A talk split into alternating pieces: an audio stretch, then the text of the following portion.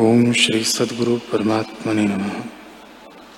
श्री वशिष्ठ जी बोले, ही राम जी, मैंने आधा ऊर्ध्व सर्व स्थान देखे हैं, सब शास्त्र भी देखे हैं और उनको एकांत में बैठकर बारंबार विचारा भी है।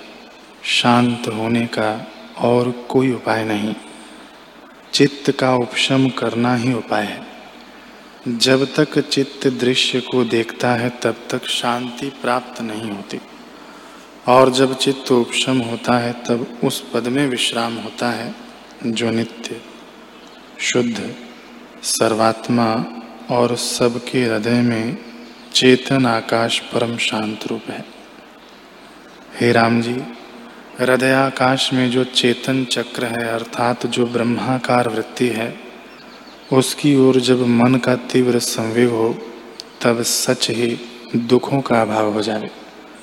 मन का मनन भाव उसी ब्रह्माकार वृत्ति रूपी चक्र से नष्ट होता है।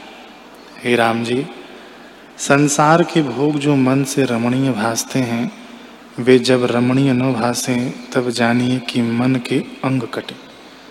जो कुछ अहम और तम आदि शब्दार्थ भासते हैं, वे सब मनोमात्र हैं। जब दृढ़ विचार करके इनकी अवभावना हो तब मन की वासना नष्ट हो।